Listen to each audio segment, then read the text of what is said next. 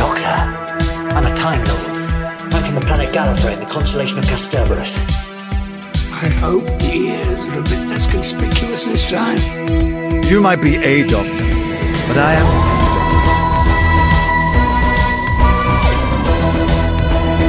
A doctor. I'm a doctor, but probably not the one you expected. Absolutely fantastic. All of time and space, everything that ever happened or ever will.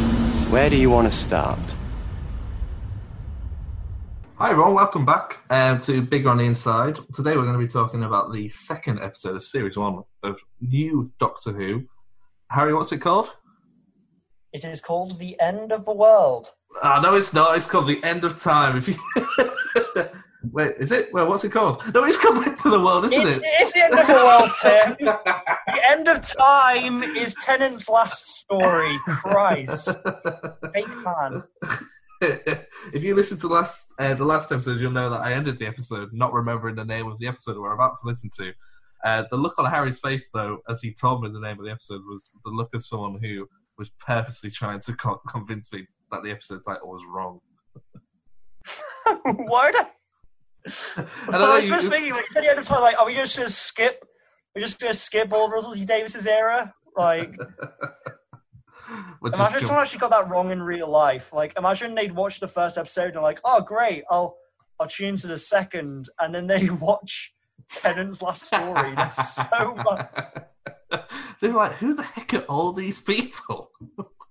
Actually, there's none of the same characters. None of the same characters are in either of those episodes. Rose, Mickey, Rose Jackie. and Mickey appear, but only Mickey is now married to someone they've never seen before. Yes. And yeah, I didn't think of that. Cool. So we're going to talk about the end of the world episode, episode two of series one of Doctor Who. Um, I only watched this last night. Um, it was first, it's uh, yeah, it was an episode where I, I thought, oh, I'll just put it on, but the fact that I now have to make notes for this, um, I probably have to sit down and watch it. I did enjoy it. There's a few things that I thought were a bit strange about it. Um, what Oh, did you yeah. think? I think it's definitely not as strong as an opener as Rose. I feel like I'm kind of glad that I watched them both less than a week between each other because they, I think they work better as kind of a two-parter. They're both from Russell T Davies, and kind of this does kind of further reintroductions to the Doctor. Introduces the idea that he's a Time Lord. He's from a planet that's destroyed. Yeah. Um, and I feel like kind of that's the strongest stuff about the show, and kind of how it um, fleshes out the relationship between Rose and the Doctor. The whole thing of her realizing that she's travelled off with some stranger she barely knows. Yeah, because they have that argument, don't it. they? They have an argument. I think that's the best. Scene. That's the best scene in the episode, in my opinion. Yeah, I think it's I really just good kind of like, yeah. because I think it really like. I said, yeah, last, Sorry, go on. no, I said this last time, but I'll say it again. That I think that just the chemistry between uh, Billie Piper and Christopher Eccleston is is great. I think the way that Russell T Davies has written them is very charming. Yeah, Um, especially see, stuff kind of like the jiggity po- is it jiggery pokery? Jiggity Jiggery- pokery. jiggery pokery. Yeah. Yeah, jiggery pokery and the scene at the end about them just wanting chips. Yes. Just stuff like that just feels just very natural, very like honestly, like one of the best pieces of acting f- for me is the bit where Rose is just like smells chips and she just wants chips. like I really believe in that moment that she Yeah. smells chips and wants like I can smell the chips when she Yes. smells the chips. I really like the start of episode. I think it's a really good. Like, okay, this is a show about time travel. They go to like Hmm. three destinations. Well, they supposedly go to three destinations straight away, and she's not impressed by any of them. She's like, uh, so he just takes her to the end of the world. I find it actually is quite incredible how kind of obviously they're not just kind of the idea, the notion that if they were to st- you don't even though you don't see it, the notion that if they were to step outside, they'd be in a completely different era of time. It's a very exciting way to introduce time travel. You know, like we're 100 years in the future, we're 10,000 years, new Roman Empire. Yeah, Like just kind of that anticipation for seeing what's outside. I mean, that's kind of obviously that's a quality that the show has always had. You know, that Mm. could, you could go anywhere and any when in time and space. no, I know what you mean. Yeah, I think it does.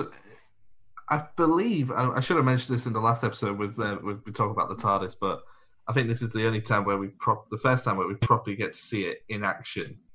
Um, Eccleston in the TARDIS, and I think if I remember rightly, up to that point, it was the biggest TARDIS interior set that had been built.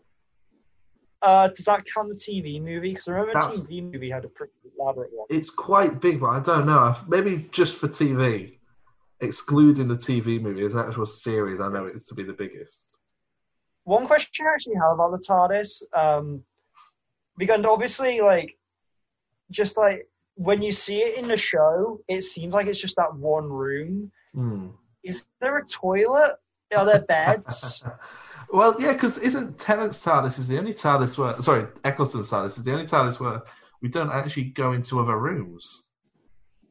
now I know there's like in Tennant's first episode, there's that scene where he has like that big wardrobe room, but I'm not quite sure how did he get there. Is that a yeah. 'Cause I don't see any stairs. yeah, that's true. Yeah, I never thought of that. Yeah, maybe it's on the other side because we never see the camera facing Yeah, the other way I in guess- TARDIS. It's behind the camera. It's behind the camera.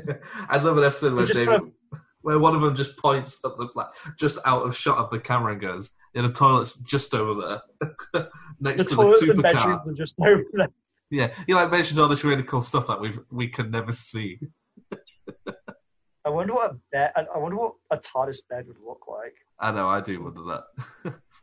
I really liked the way they introduced all these new monsters. I think it was a really good way of saying because am I right? I'm right in thinking there are no classic monsters in that episode. When they walk through, they're all Not new to my monsters. knowledge, no. No, so they're all new. No. I think it's a really good way of introducing new monsters because in the first episode you get the Autons with Yeah. some elements of New Who, and in this episode it's all just new monsters, and they come at you like that. They're just one after another as they walk through the door.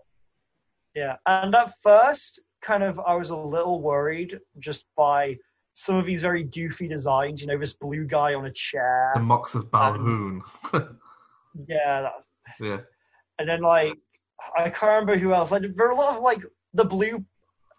Something about the blue makeup didn't work for me. On there were a lot of blue people in this episode, and I don't know. You could kind of tell it wasn't like it was, you know it wasn't the most convincing blue makeup I've seen. yeah, Um, so I was a little worried about that, but I think that kind of as a whole, these this assortment of goofy aliens kind of did more than just being a kiddie amount of aliens because It was a better way of when they all introdu- gather.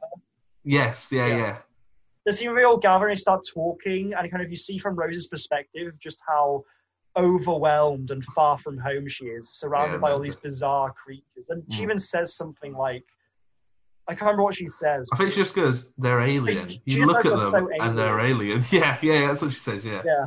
I think it was a much Yeah. better way of introducing new Doctor Who monsters than what we've seen recently. Yeah. Right to go here's some in, in what regard? In regard to Whittaker's first series, where every monster was a new monster, Hmm. and I feel like it yeah, maybe. of- Sorry, no, no, you keep going. uh, sorry, I thought the Zoom call just closed. For anyone listening, uh, me and Harry do this by Zoom, and I think it's fair to say neither of us really know how Zoom works.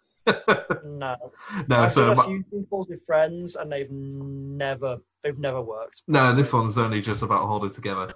Uh, Yeah. yeah, I think it was a really good way of introducing new um, aliens. It's quite interesting as they're walking through. Apart from the face of Boe and Cassandra, you don't hear or see any of these monsters ever again. No, like a lot of effort went into kind of design. Must have gone into design these. Like some of these, kind of, they did look like I, I, you know, I make fun of the blue-looking people, but everyone else, they're pretty top quality designs. Yeah, definitely. Like, yeah, part of me thinks that maybe the only reason they brought the face of Boe back is because so much effort went into designing that character. yeah. they're like, "This, You know, this and- spent took so yeah. much money. We need to use it again." But in that episode, he doesn't even talk. He's just in the background. Maybe He just mumbles at one point. Yeah, was he? yeah, I mean, I guess they were the thought we've designed this really cool thing. yeah. We need to make it worth something, and so they bring it back.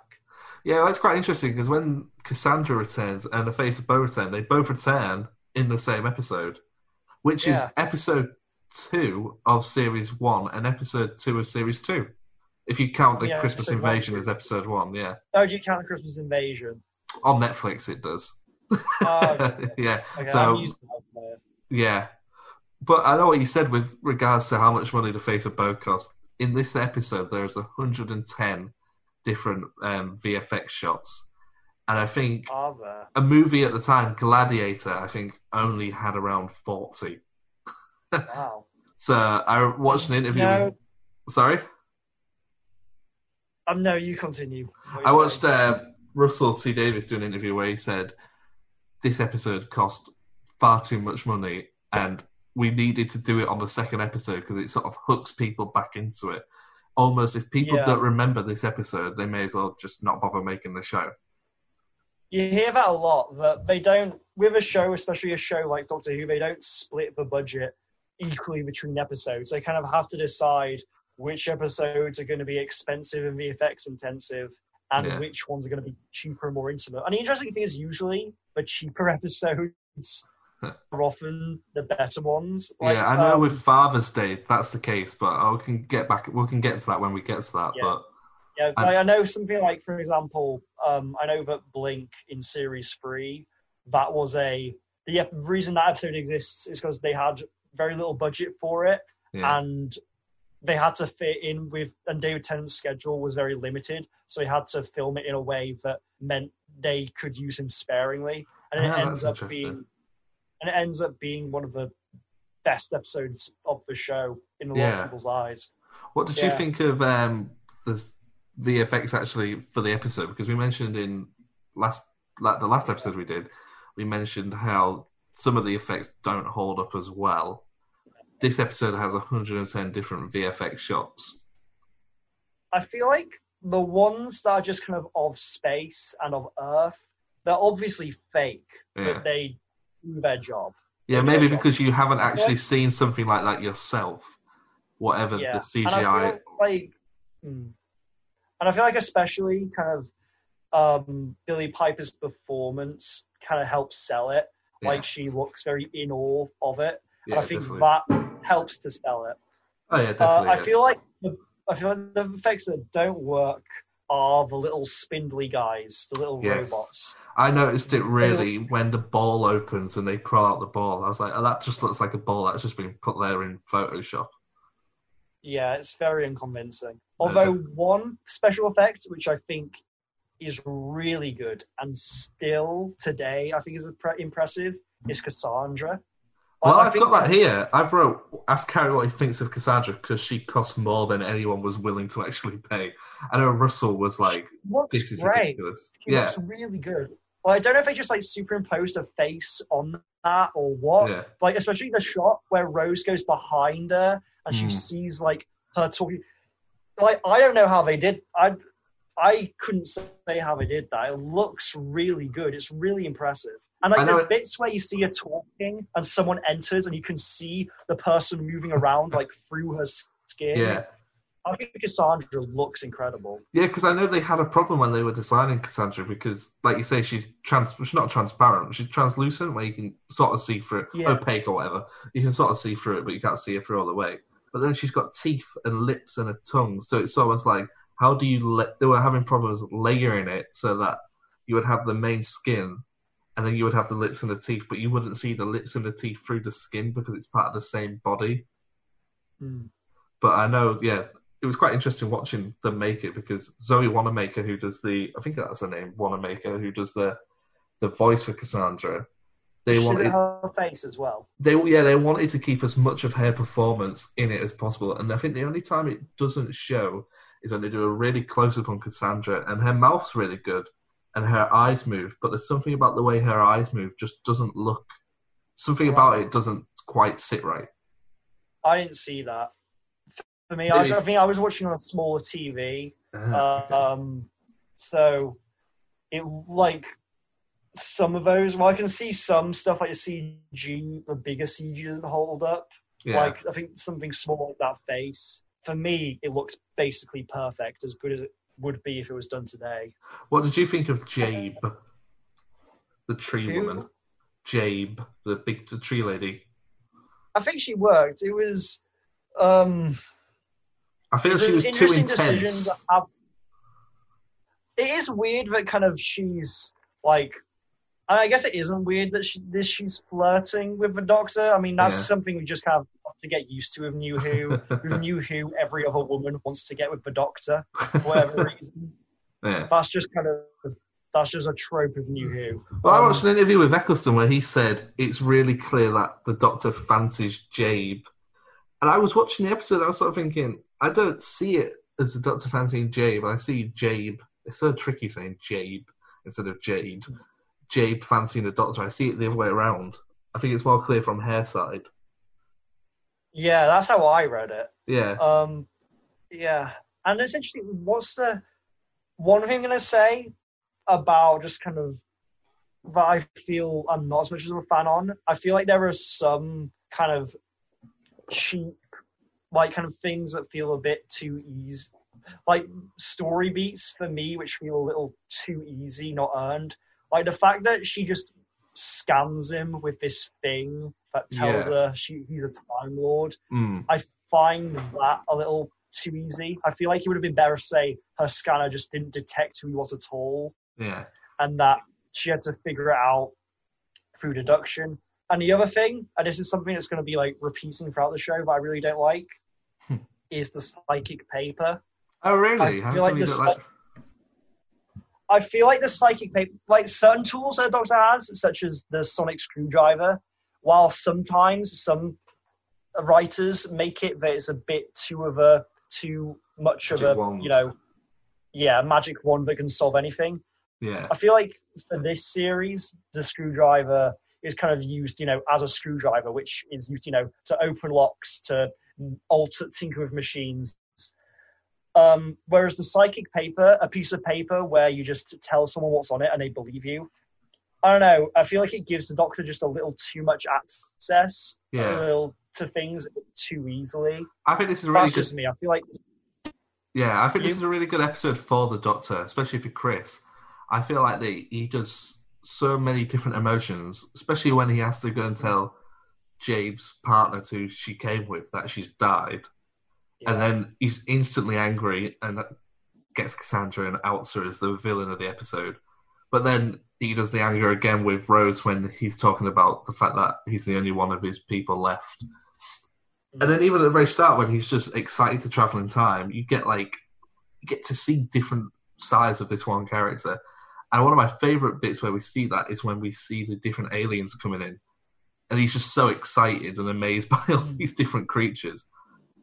And when he's going, I give you air from my lungs, and just breathes all over. Mm. Yeah, you, you totally buy that this is a character who, for hundreds of. Oh, sorry. This is a character. Harry's I know, you can totally Harry's tell got a few burps on the way. I can tell. Um, I had I had a lot of soup and bread before we started recording. Okay, I'm still digesting. I'm Oh, still it's okay. I'll let you off. Thank you. Oh, I forgot what I was saying. We were talk- Um, you were saying how well- he's been around for hundreds and hundreds of years, but he's still amazed. Yeah, by- that's it. Yeah, that's it. That you can tell that kind of like you kind of buy into the fact that the Doctor's the type of character who kind of for hundreds of years has just like gone off exploring of their own devices just because they love seeing the world and so much. yeah, you can tell. And, like, they just, like- a- you- Sorry, go on. Yeah, you kind of totally believe that this is a character who spent years traveling just because they love seeing new things and meeting new people. And like even with like kind of that, you can tell it's the cute thing, kind of the air from his lungs. That although he's been around and kind of he knows most of every planet's history, or at least he knows all of Earth's history, there's still things that where he kind of has to improvise. Like I kind feel of like, he's oh, done that before.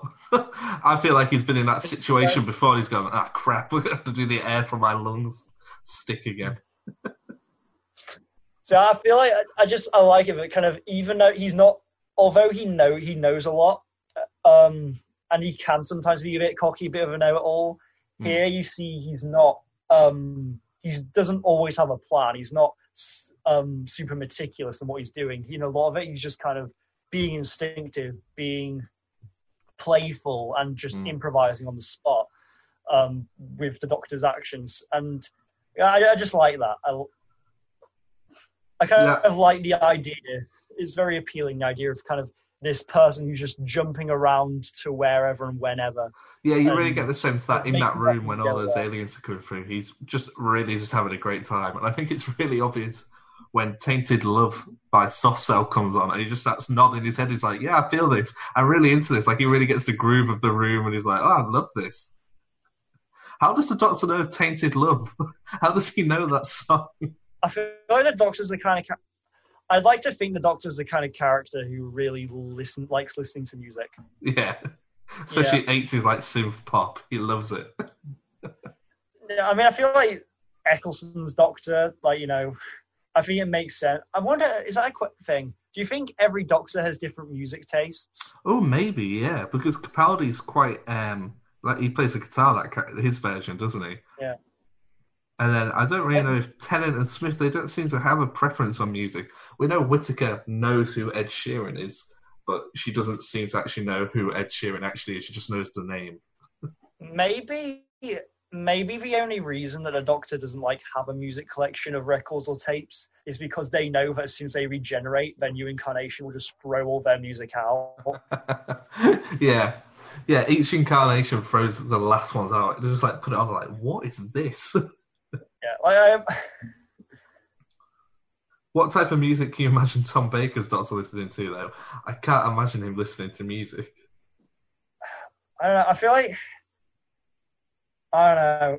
I bet someone like I bet that like say Sylvester McCoy's into some really weird experimental stuff. I bet he's like, like I bet he listens to like I don't know some really high concept um stuff. Yeah, no, I definitely agree. So, what did you think with the death of Cassandra? Because I was watching it and I sort of thought the Doctor ha- has just killed Cassandra. Yeah. Do you think like do you think that was on him? Yeah, because That's the sa- fact. It's always um, yeah. he It's always a bit teleports her back. Yeah, no, I agree. He teleports her back and then turns the heating up. so she dries out. I mean, I guess it's a question of if you have a problem with the Doctor killing people. Yeah. And I feel like I mean, it's an interesting one. I mean, one thing this establishes is that obviously the um, Jabe dies trying to help him, Yeah. but it is a question of you know if the Doctor wasn't there, a lot more people would have died. Yes. Um, so I feel like the Doctor kind of, although he has that burden of people die helping him, saving him, whatever, Uh-huh. he he's always ultimately saves more people that he's responsible for the deaths of. yeah. And when it comes to Cassandra, but Cassandra has a different thing because that's the thing where she's died on his watch and he's kind of caused that to happen. Um, I mean, I'm think I'm okay with it. Yeah. I think I'm okay with the concept of Doctor killing. Like, I think if he Well, doesn't actually, if, know- if he doesn't go, I'm going to kill this person. it depends, really. it's always very, it's always a very indirect thing. So it's something that you don't really have to interrogate. Like, Yeah. if you know, it's very different to like if he had gotten out like a knife and just like cut her up. that would be very. Although, in essence, what he's done is, you know, the same. He's he's killed her. It's not something I've really thought about. well, he doesn't. Uh, well, spoilers. But even though he thinks he's killed her, she does come back. Series two. I can't remember how she came back. I can't remember how she Oh. comes back, but it'll be when we get to that. It'll be interesting to see how that how that works out. yeah. So, what did I you mean- think to the, like the actual the actual style of the show? So, I think it's got a really good look. It's when I was watching it, I thought this is very 2000 Star Trek. Not being a big Star Trek fan, I've seen the odd episode of like uh, Star Trek. Not Beyond. Sorry, this is this is horrific. 'cause I'm now trying to juggle Star Trek knowledge, which I have. Star Trek. Um, whenever whenever whenever Patrick Stewart did it, whatever that one was called. it's Generation. yeah, next generation. Yeah, it's got that sort of that sort of style to it, which I sort of think ages it a little bit. But as a whole, it's Hmm. because it's not set on Earth. It doesn't have to rely on current whatever was current at the time. I mean, that being said, he does save the world to Britney Spears' "Toxic." Oh, he does, doesn't he? But that's Yeah. set in the future, isn't it? And they sort of think that's sort of a modern song. So I guess at the time, you sort of go, "Oh, this is funny." They're playing Britney Spears' "Toxic," but Yeah. now I you mean, can sort of look at it. because they, there's the whole joke that Cassandra, like, she views like these things as historical artifacts that she gets information wrong, but like this is a she thinks a record player is an iPod, Yeah, and I feel like the fact that they. You know, I feel like Britney Spears' "Toxic" is as much of like a song of its time as "Tainted Love" is. yes, definitely. So I feel like I, in that context, I think it works. I, I just find it kind of funny that this, you know, British sci-fi show has a scene where the Doctor's running around to "Toxic" by Britney Spears. it's slightly strange. When it came on, I was like, "Oh, this is strange, isn't it?" I like that scene though, where Cassandra is bringing out all these different things, and she's just making all this stuff. up. She brings out like a jukebox and says it's an iPod. She brings out an ostrich egg and says they had a wingspan of fifty foot and could breathe fire. I quite like that. I, f- I don't really think they do that that much afterwards, where they sort of play on Uh, the tropes of people in the future sort of losing the actual meaning of what stuff is today. One thing I have to say about the episode is that for an episode called "The End of the Earth" and about the end of the Earth, Yeah, really not that much of it is focused on the world ending. There's a lot going on in this episode, and like you kind of see at the end, Rose is like looking at the burning up Earth, and she says, "There's so much going on that we missed it." yeah, And part of me wonders if maybe it was a bit of a wasted potential thing. Like, did it this did this episode really need to take place at the end of the world? Like, you know, could they not have had been at some kind of gathering of aliens on a spaceship at a different event? Like maybe Yeah. the, the back of the end of the Earth should have been something that had more focus. Because that's Yeah, an interesting maybe. concept. yeah. They played on it a little bit with Rose's sort of like, oh, my mother's on that planet, but she's also down there as well, and her kids, if she has kids, and they're all down there. So it's slightly strange that they didn't really play into that that much, but it, I think it's there as sort of a subplot as an emotional thread throughout the episode. Hmm. This is also the first episode where there's a mention of Bad Wolf. Oh, I missed it. When did they mention It's Bad the Wolf? Moxx of Balhoon. He just casually mentions it. Does he? he Oh, I mentions it to the face of it. I can't remember what he actually says. I'm trying to find it now, but I can't. I can't see it. I'm just skimming through IMDb trivia, and some of the trivia on here is just appalling.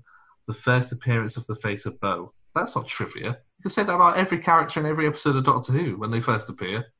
Nobody's going. This is the first appearance of the Moxx of Balhoon. This is the first appearance of the blue person who dies. It's also the last appearance of the blue person who dies because they're dead. Apparently, this is um, the Doctor because in episode one, series one, he rips the arm off an auton, and apparently oh, he, does, yeah. he also rips the arm off a uh, the repeated meme. Oh yeah, is a thing in every episode? Does the Doctor rip someone's arm off? Well, like in Star we going for a Star thing? yeah. So, did you have anything else to say about the episode?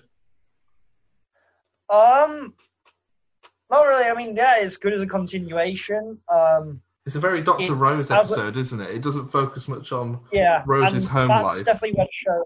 Yeah, that's definitely the strongest part of the episode. Hmm. Um, definitely not as good as Rose, but Yeah. it still does its job. I think as a kid, I would have loved this episode. You know, all the weird, crazy aliens and being in in the fu- far future. I feel like as a kid, I would have been very captivated by the concept as a whole. Yeah, Um, the stuff that works really works. The stuff between Doctor and Rose, Cassandra works great. yeah, Um, you know, yeah, it's a solid, it's a solid episode. Um, Aged in some areas, not so much in others. Um, yeah. I definitely recommend watching the Confidential because it's quite funny watching people in 2005 or sorry 2004 talk about VFX shots that you that I could now do on my laptop, and they're going, oh, this Yeah. is cutting edge stuff. I'm having to compose. I'm having to crop Christopher Eccleston out of this, and with green screen, I can put him in here. It's like, oh, yeah, it's crazy to think that.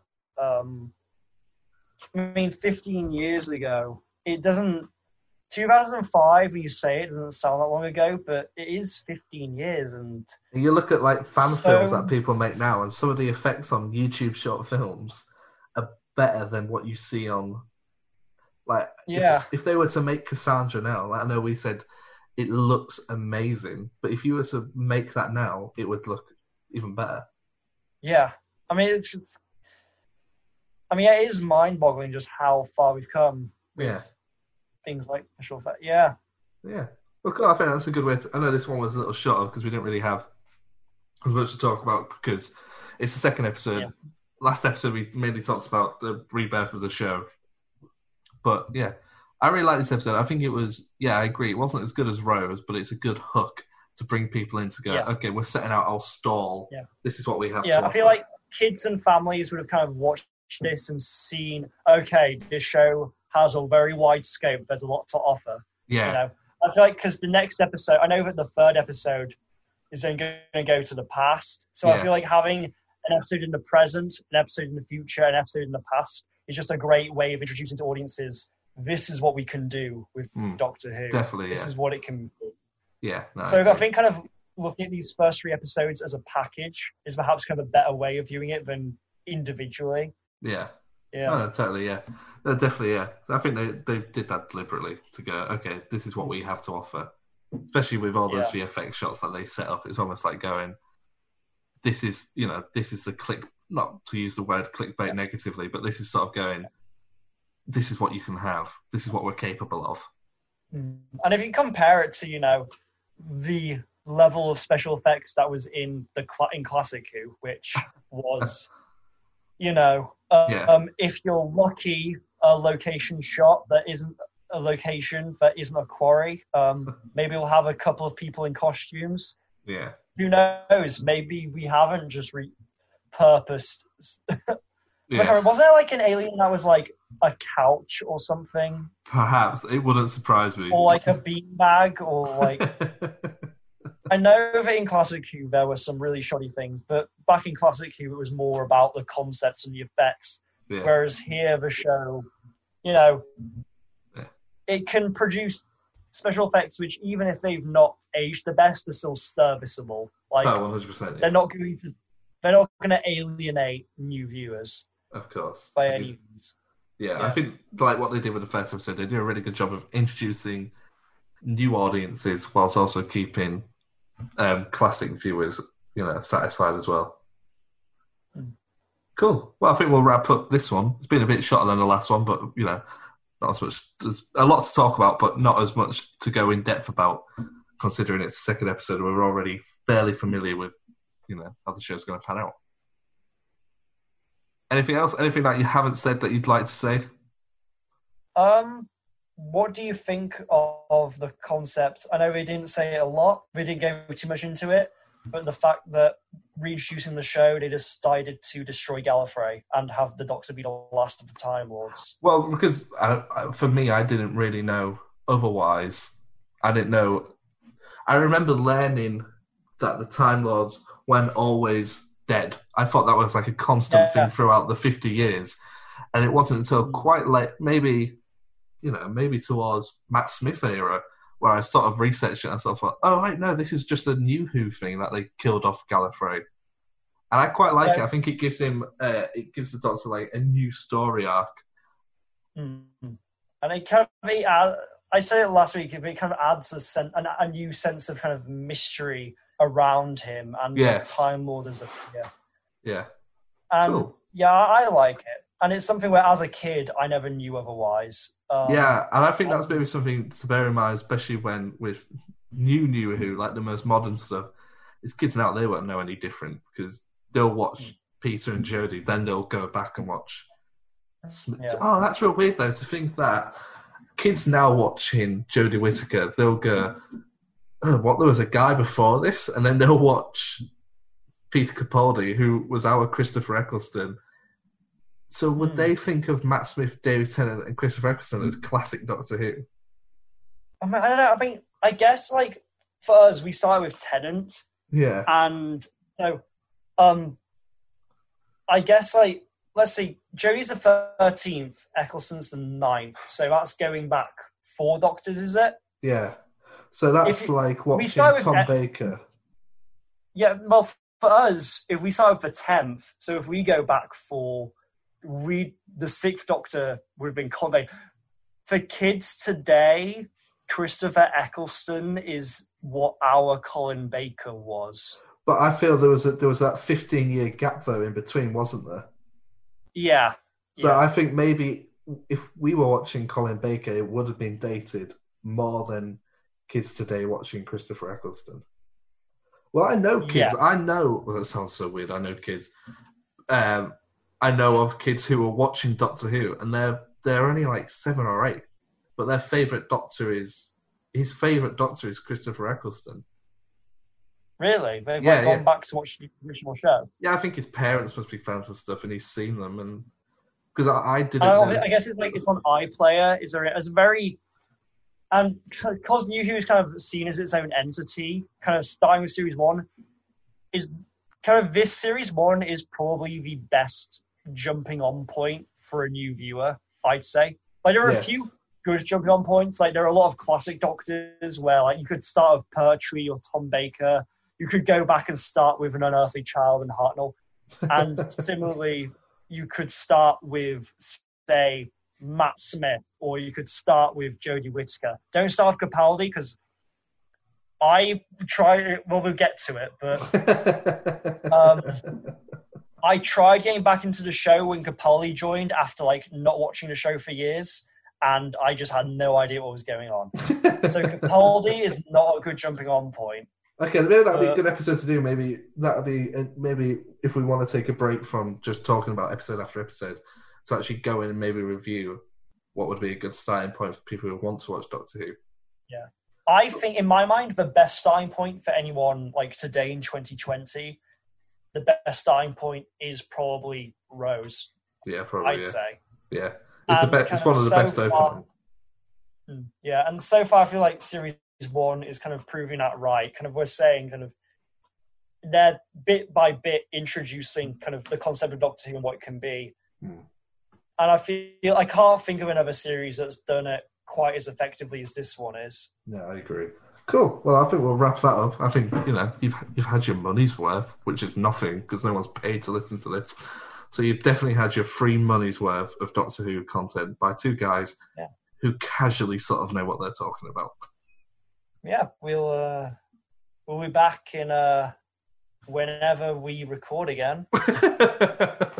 yeah, because it's like it's the, it's the eighth of August today. But when these go up, I, I don't know. I'd like to record a few before we put them up. Yeah, Yeah. maybe record half of this first series.